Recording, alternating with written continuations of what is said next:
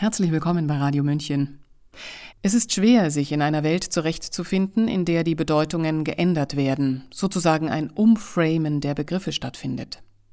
Die einen haben kaum Schmerz, diesen Wandel zu vollziehen, die anderen leiden unter Doppeldeutigkeiten oder den verkehrten Werten.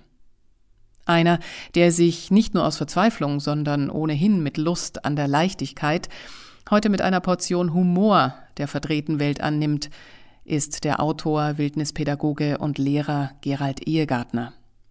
Er verfasste den Text Die Welt steht Kopf unter der Flagge des Guten. Sabrina Halil hat ihn gelesen.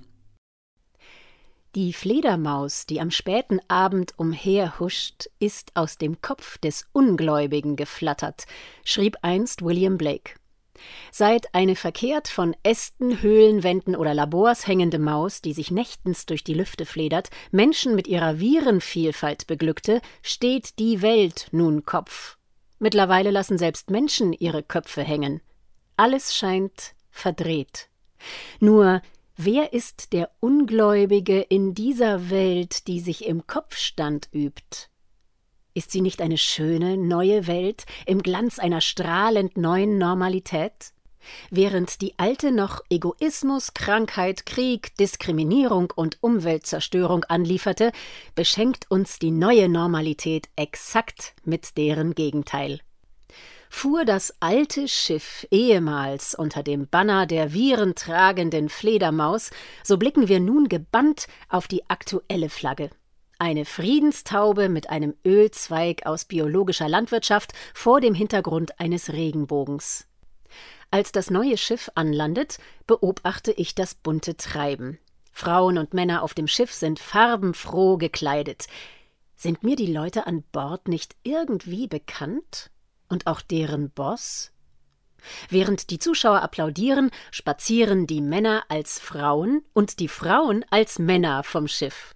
Sie begrüßen das verängstigte Publikum mit den Worten Wir kommen als Freunde, um euch zu retten. Die neue Bedrohung ist groß, aber wir haben die Lösung. Kinder als Zuhörer sind besonders willkommen. Herkömmliche Familien jedoch erhalten keinen Eintritt oder können sich nur mit einer verteuerten Karte Zutritt verschaffen.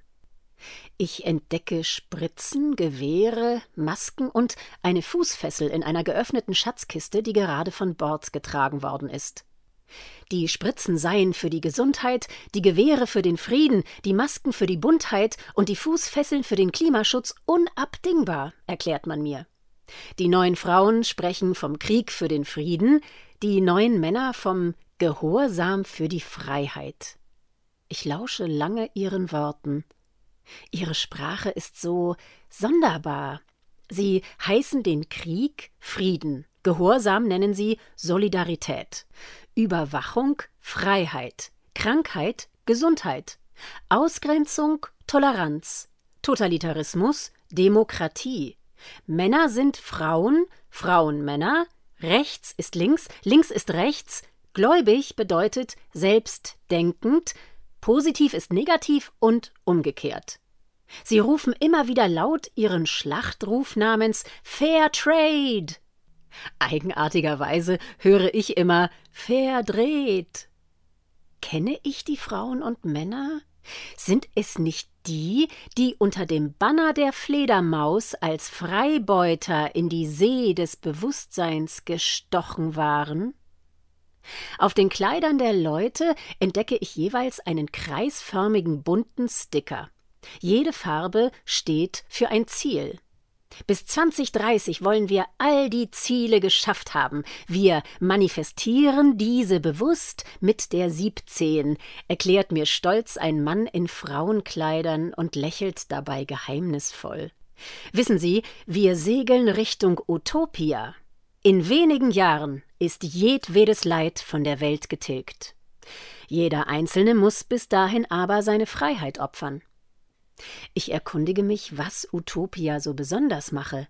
Na, Ihnen wird nichts mehr gehören und Sie werden glücklich sein, offenbart mir die Frau mit dem Männerkörper und lächelt selig.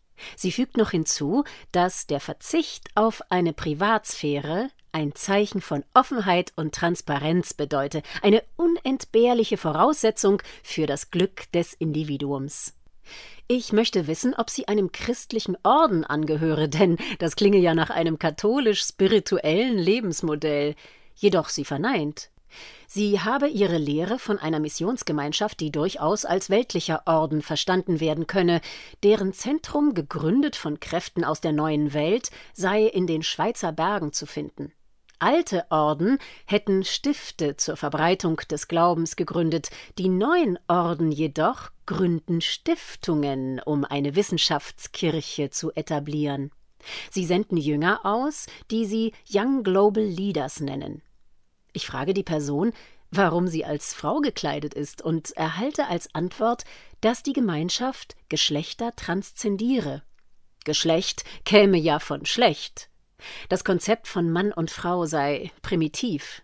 Generell gehe es nun darum, die gewöhnliche Natur zu übersteigen und damit den ihr innewohnenden Tod. Ich entscheide mich jeden Moment, was und wer ich bin, sagt sie. Ich fließe mit meinem Gender zwischen den Genen. Ich bin transgender und lasse mich doch nicht auf etwas niveaulos Binäres reduzieren.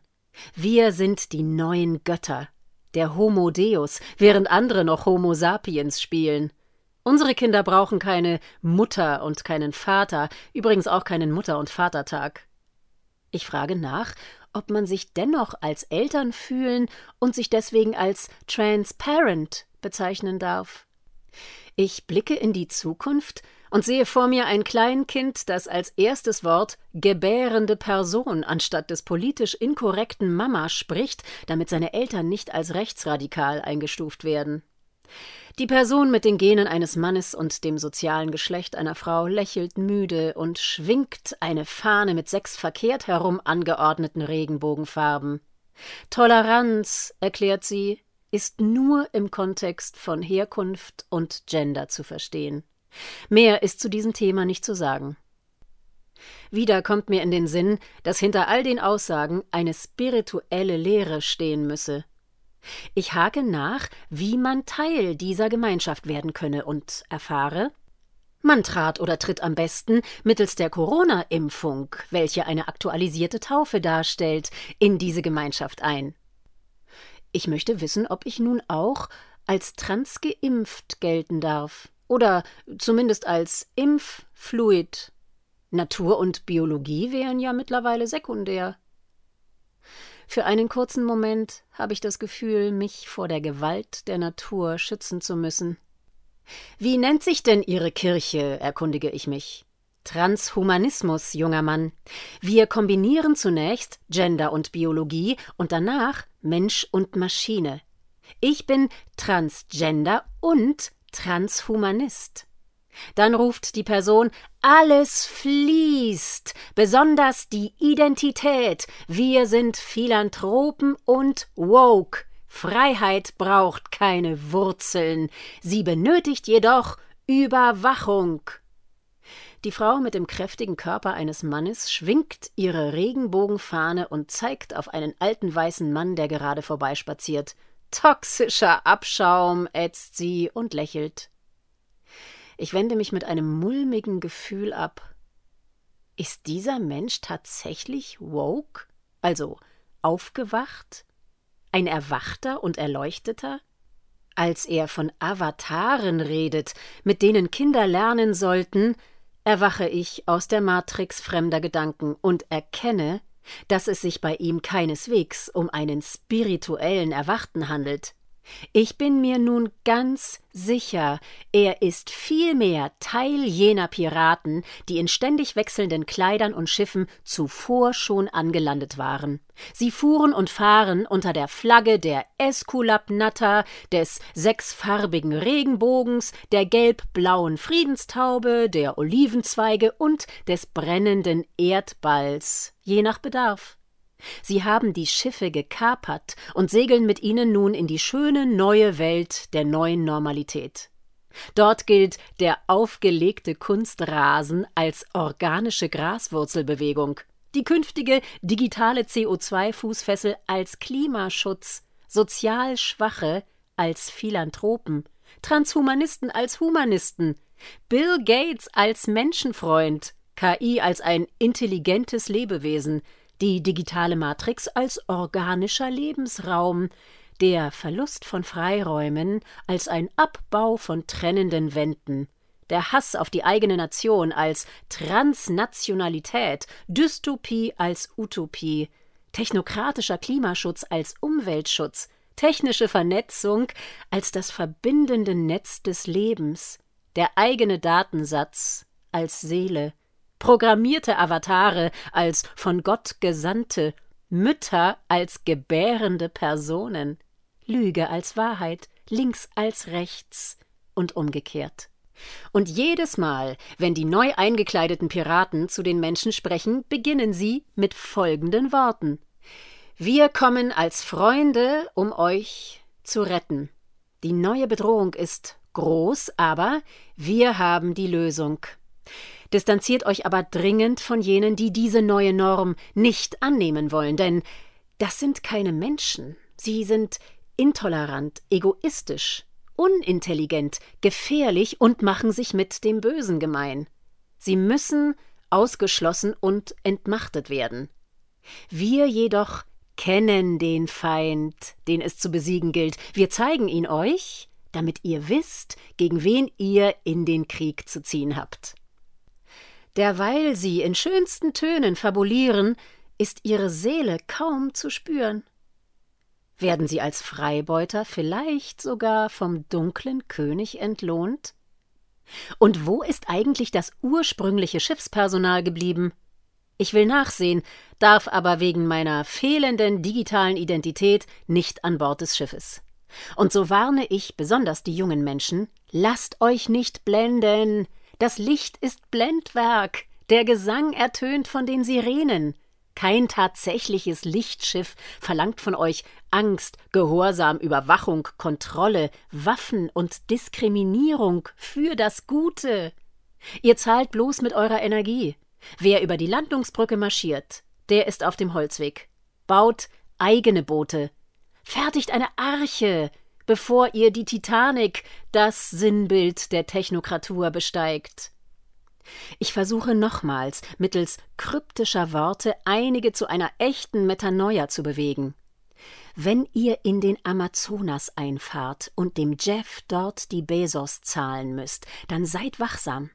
Es könnten euch Berge von Bildern blenden, ihr werdet einen schwarzen Felsen und ebenso eine Vorhut sehen, die beide euch verwalten wollen.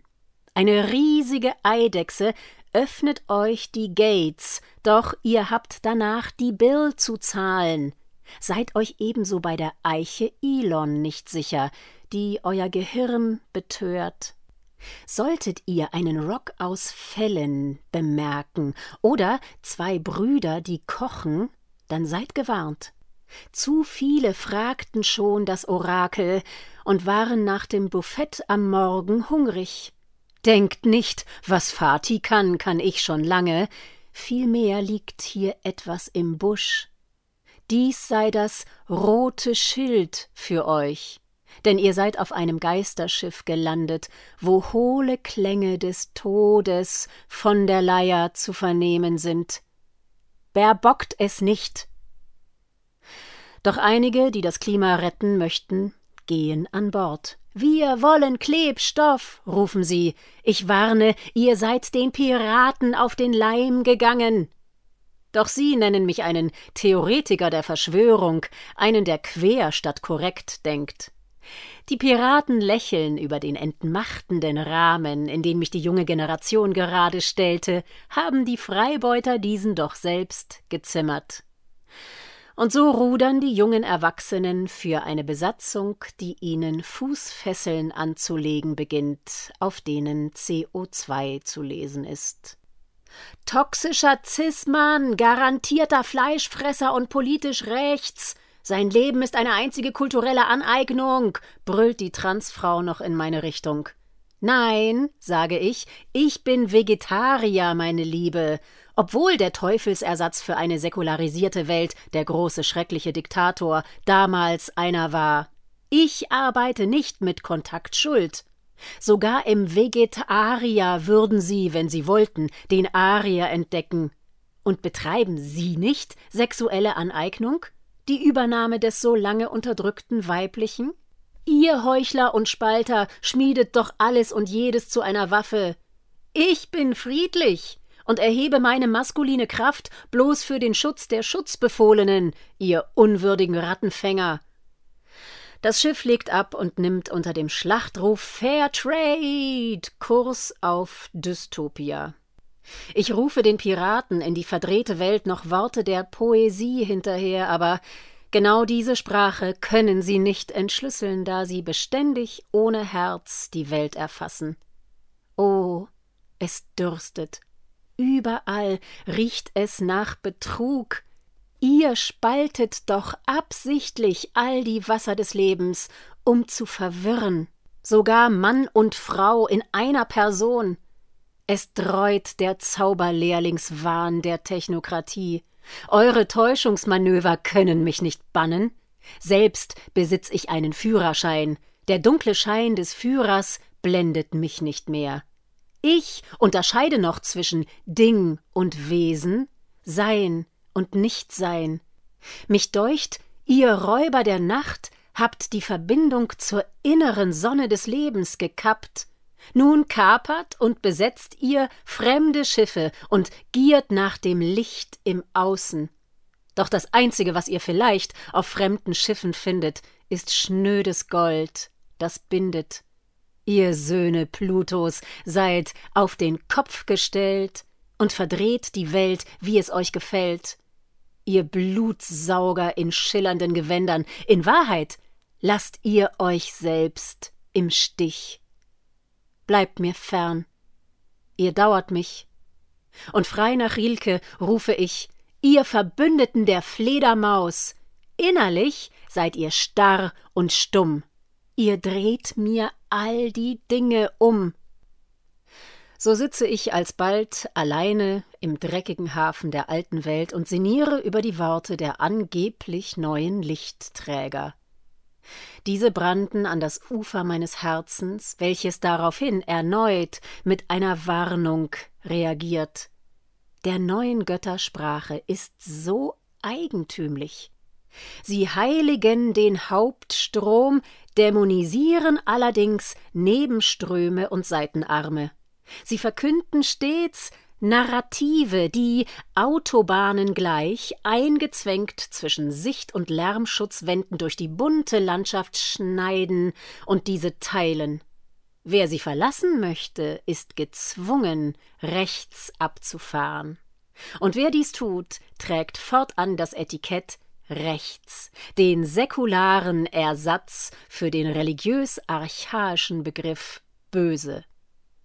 Die neuen Götter beschreiben die alternativen Landstraßen als gefährliche Schwurblerwege, sperren sogar Ausfahrten und Wege. Dies nennen sie dann Demokratie. Der Herdentrieb ist gewünscht und nicht die Herdenimmunität gegenüber der Angst. Nichts ist ihnen heilig. Ihre moralische Entrüstung ist der Heiligenschein der Schein- und Weihrauchheiligen. Die trojanischen Pferde schieben sie an jedem schlafenden, friedvollen Krieger vorbei, der von seinem Woke-Sein träumt. Sich mit ihnen einzulassen bedeutet, die Seele und die Lebendigkeit zu verlieren. Sie bauen in einer materialistischen Welt die religiöse Machtkirche in eine wissenschaftliche um. Nur wir benötigen keinen orchestrierten Wechsel von der alten zur neuen Normalität. Was wir brauchen, ist ein dritter Weg, der sich mit ganzem Herzen aus der Normopathie befreit und gänzlich neues Land betritt. Keine äußeren künstlichen Lichter sollen uns führen. Nein, es ist das Licht der Seele, des Herzens, das uns von innen den Weg erleuchtet, der sich sanft unter unsere Füße legt. Wir bauen unzählige Archen, die die Lebendigkeit erretten und besteigen bewusst nicht das zentrale Schiff. Unsere individuelle und kollektive Heldenreise ist eine Reise vom infantilen Untertan zum mündigen Bürger. Möglicherweise wird sie zu einer Odyssee, bei der wir unser Menschsein neu entdecken und den falschen Göttern lachend den Gehorsam verweigern. Dabei erobern wir wieder unsere weibliche und männliche Kraft, die uns in diesem Verwirrspiel genommen wurden. Wir holen uns unser Feuer zurück, das von den kalten Kräften der Technokratie gestohlen wurde. Gott kocht uns, und wir verlassen den Todesmarsch in die eiskalte Funktionalität. Unser Ziel ist der warmherzige Mensch, der Himmel und Erde verbindet und seine spirituelle Spontaneität wiederentdeckt. Wir pfeifen auf den Great Reset, wir schenken uns einen Great Respect. Wir lachen über das große Narrativ, denn wir sind als großer Narr aktiv. Und so retten wir den Indigenen und die Gene in uns. Es ist wahrlich an der Zeit, die Flagge der ursprünglichen Freiheit zu hissen und in Richtung unseres Utopia aufzubrechen. Wir verlassen die kalten Gewässer des Massenbewusstseins mit ihren untiefen und heimtückischen Unterströmungen. Während die Sonne am Horizont einen neuen Morgen verkündet, fassen wir all unseren Mut und beginnen die Reise in eine neue, unbekannte Welt. Nichts kann uns aufhalten, denn der Wind ist mit uns. Wir sind heilige Verrückte und folgen dem Göttlichen in uns. Die Zeit der illusionären Schatten in Platons Höhle ist vorbei. Wir erheben uns und tanzen hinaus in das Licht der Freiheit. Die Plutokratie löst sich in diesem Lichte auf, eine herrschaftsfreie Welt lächelt am Horizont. Als Person baumeln wir nicht mehr Kopf voran über dem Abgrund, sondern richten uns als Mensch neu auf und aus, denn das Menschsein will als aufrechter Mensch gefeiert werden. Nun ist alles lebendig, auch der Tod. In diesem liebenden Geist der Freiheit werfen wir die betrogenen Werte nicht über Bord, sondern setzen uns erneut für Mutter Erde und all ihre Lebewesen, für das Menschsein selbst, für Frieden, Heilung, Toleranz und unser aller Würde ein. Wir besitzen die Kraft der Unterscheidung, leben nicht mehr unter unserer Würde und kennen den Unterschied von Form und Inhalt. Niemals wieder lassen wir uns vom Dunklen hinters Licht führen. Und wir verstehen in voller Tiefe die Worte, welche die österreichische Schriftstellerin Marie von Ebner-Eschenbach einst so trefflich formulierte. Es würde viel weniger Böses auf Erden geben, wenn das Böse niemals im Namen des Guten getan werden könnte. Die Liberty Bell unseres Herzens läutet. Nun richten wir uns auf, statt gerichtet zu werden.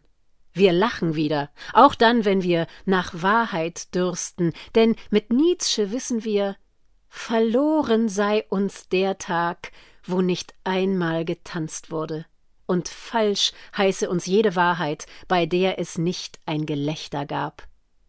Wir stellen uns in voller Größe in jenes Licht, welches wir sind, und rufen erschöpften Freunden mit Shakespeare erhebende Worte des Mutes zu.